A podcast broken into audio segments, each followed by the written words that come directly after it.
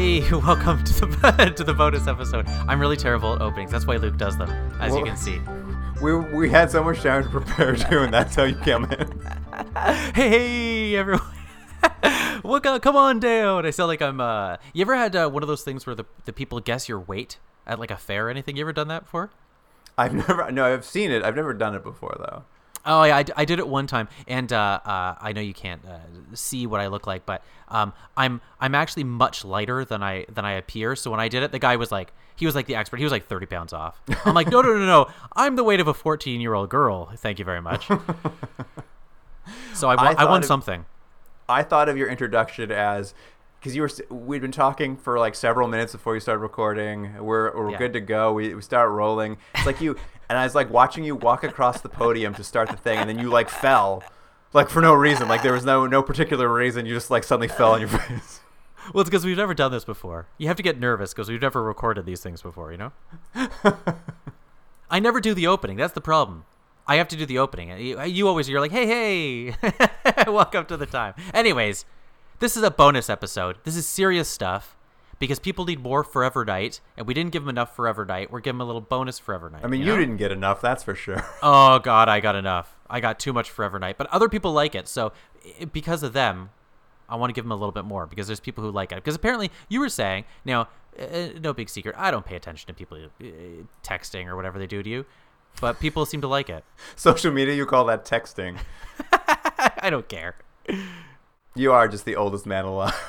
I am the oldest man alive. It's not my fault. But what I thought we would do is um, I was doing some research this week, and um, there is a scary amount of fan fiction on this show. Like, Luke, uh, thousands, thousands of things. And some of these things are short, some of them are long, some of them are sexy, some of them are dark. And and I started reading them and I was reading them late at night and then it was just like too much and I and I didn't know what to pull for this. But I thought we've done it before.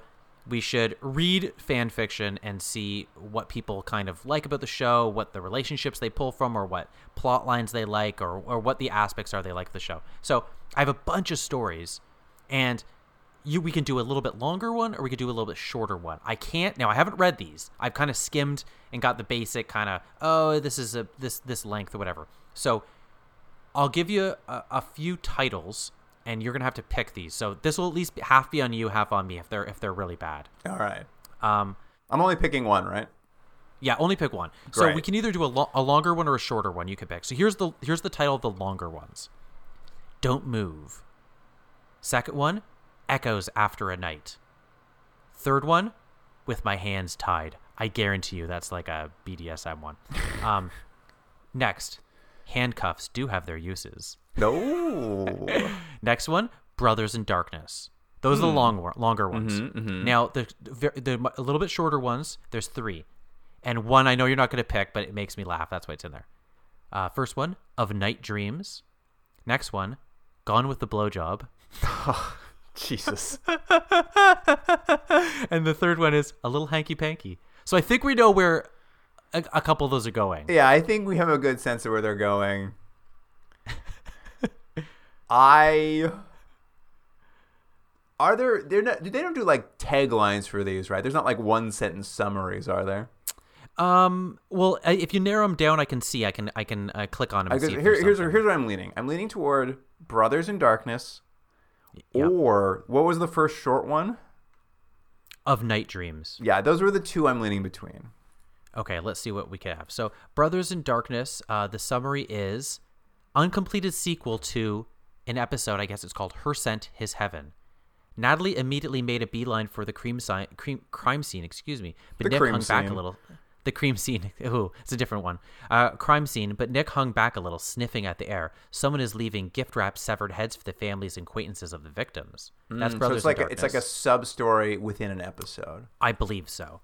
And the other one is of Night Dreams, and it says Lucien Lacroix is in a reverie of his own. so the Brothers in Darkness, I'll just say they're not that much different. One's about a thousand words, and one's about six hundred words. Interesting. So you, I don't know if either of those are interesting to you. Or we could pick. Uh, it- do you want the blowjob one? I, I do not. Um, I am trying to pick one, and I have to hear you say the least erotic stuff in. So, um, I'm gonna go. I think I would like to hear. It sounds like Brothers in Darkness probably has more plot. Um, Okay. And I'm. I think I'm most interested in that. I have a feeling. I mean, I'd like a full Lacroix one, but I have a feeling that one's going to be more of a meditation on the character, which is fine. I just don't think I'm that excited about that right now. So let's let's do that one. I want to hear where these severed heads are coming from. Okay, so Brothers in Darkness, and this is written by Melissa Treglia, and my apologies, Melissa, if that's not how you pronounce your name. Um, and it starts with um, a Bible verse. I don't know if this is accurate, but I'll read the verse as well, and it's uh, from John, uh, First John uh, two, uh, verses nine through eleven, which says, "He that saith he is in the light and hateth his brother is in darkness even until now. He that loveth his brother abideth in the light, and there is none occasion of stumbling in him." But he, he that hateth his brother is in darkness, and walketh in darkness, and knoweth not whither he goeth, because that darkness hath blinded his eyes. I haven't looked it up to see if that's the actual version. It seems like a King James version, um, but that's the uh, prelude to this. A good prelude. And as per always, uh, as per usual, I should say, uh, if there's some stumbling, it's mostly the writing. It's not me. I can read. Let's just make that clear. I can read. I mean, I'm not. I'm not making those assumptions. okay. Um, here we go. Nancy sighed in exhaustion as she got out of her car. Walking up the steps, she spotted a cardboard box addressed to her. Perhaps it, it was that book she had ordered through the book club and had awaited with high anticipation. She picked up the box, surprised that it felt a little heavy, and snatched the rest of her mail before entering her apartment. Eh, so far so good. Dropping her mail on the kitchen counter along with the package, she hit the play button on her answering machine, hoping that at least one would be from her boyfriend Jason. She took her head she shook her head in disappointment as the messages were nothing more than the usual spate of bill collectors and advertisers. Hey, do you think Jason's a canon? I'm sorry. Do you think Jason is canon? Oh, you think that's uh that's from the ser- from the episode? Yeah, I think these people are maybe from the episode, maybe. Maybe not. We don't know who Nancy is either, I guess. I well, I'm assuming she's a new character, and that Jason was someone who died in the in the in the episode. Mm, yeah, you're probably right. She missed Jason terribly. They had not spoken in several days as the breakneck pace of his work schedule prevented him from calling her. Trying to take her mind off him for the time being, she began to rifle through her mail. Not satisfied with any of the things she received, she uh, turned to the cardboard box. She examined it for the sender's address but found nothing. Only her address was emblazoned upon it.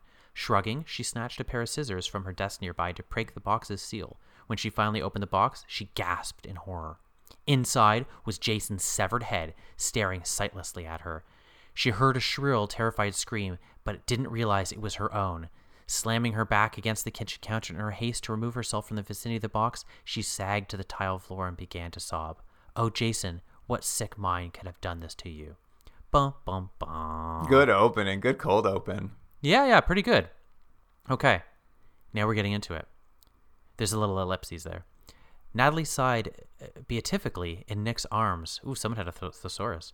In Nick's arms as he kissed her with a tender passion. She felt safe ensconced in his embrace, and her ha- hands trailed along his bare back before tangling themselves in his blonde curls. He nibbled lightly at her throat before beginning to kiss his way down her body. Um, let me just mention real quick. Um, sometimes I'll go to the laundromat, and the laundromat has um, uh, books there, and I like uh, pulling out the erotic books and trying to find the funny sex scenes. And what's always fun is trying to toe that line between like being sexy and romantic, but not getting too graphic. Mm. Uh, we'll see, we'll see how they do on this. Um, where were we? Uh, nibbling think- down her body. Nibbling down her body, thank you. They shared a frustrated sigh when the bedside phone rang instinctively, or insistently, excuse me. Nick's eyes shot up to glare at the intrusive gadget and pondered, uh, ripping the cord out of the wall so they can continue their tryst undisturbed. So in this universe, they're they're doing it.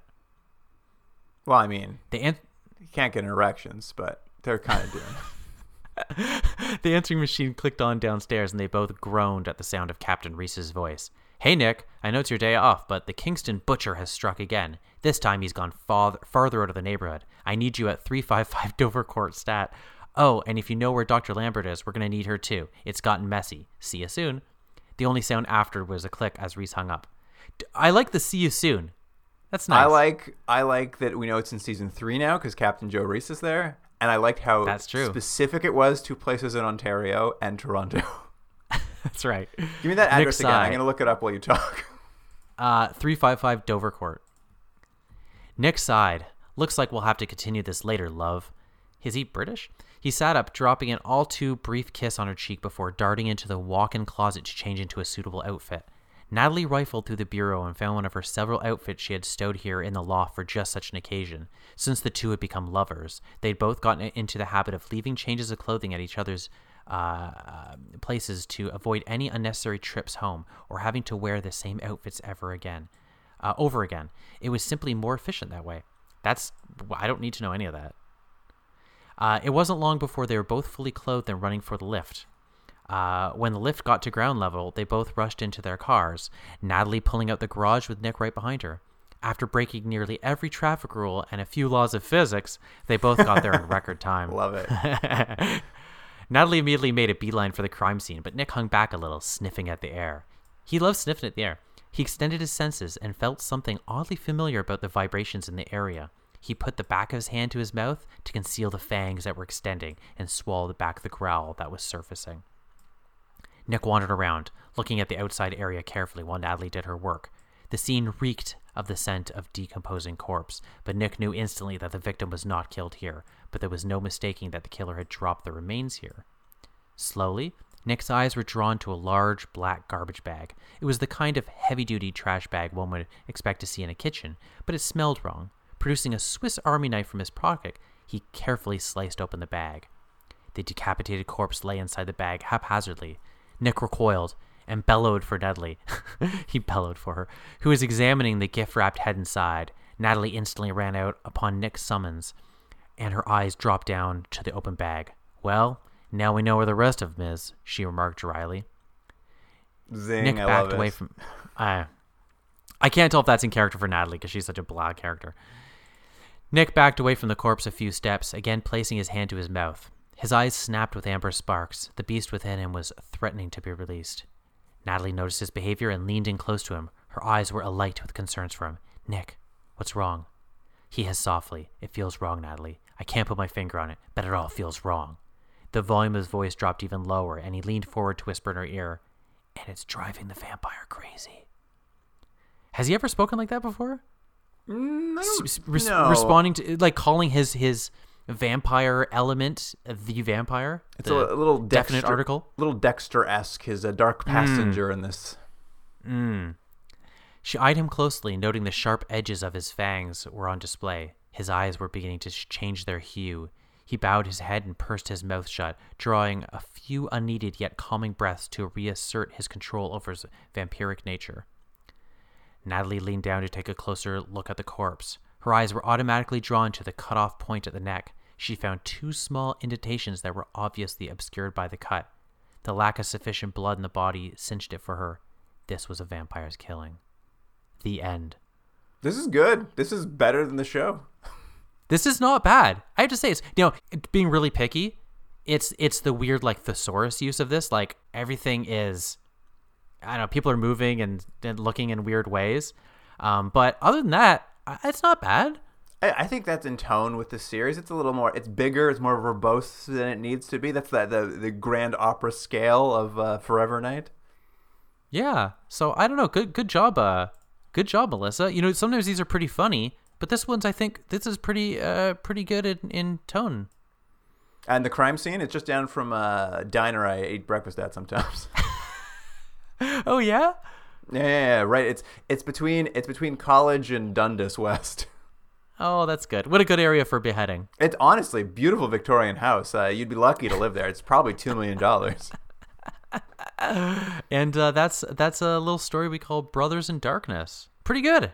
Uh, Very good, very good. I would have I would have liked to see where it was going. I want to know who the brother is. Yeah, I don't know. So do you want to do you want to hear Gone with the Blowjob?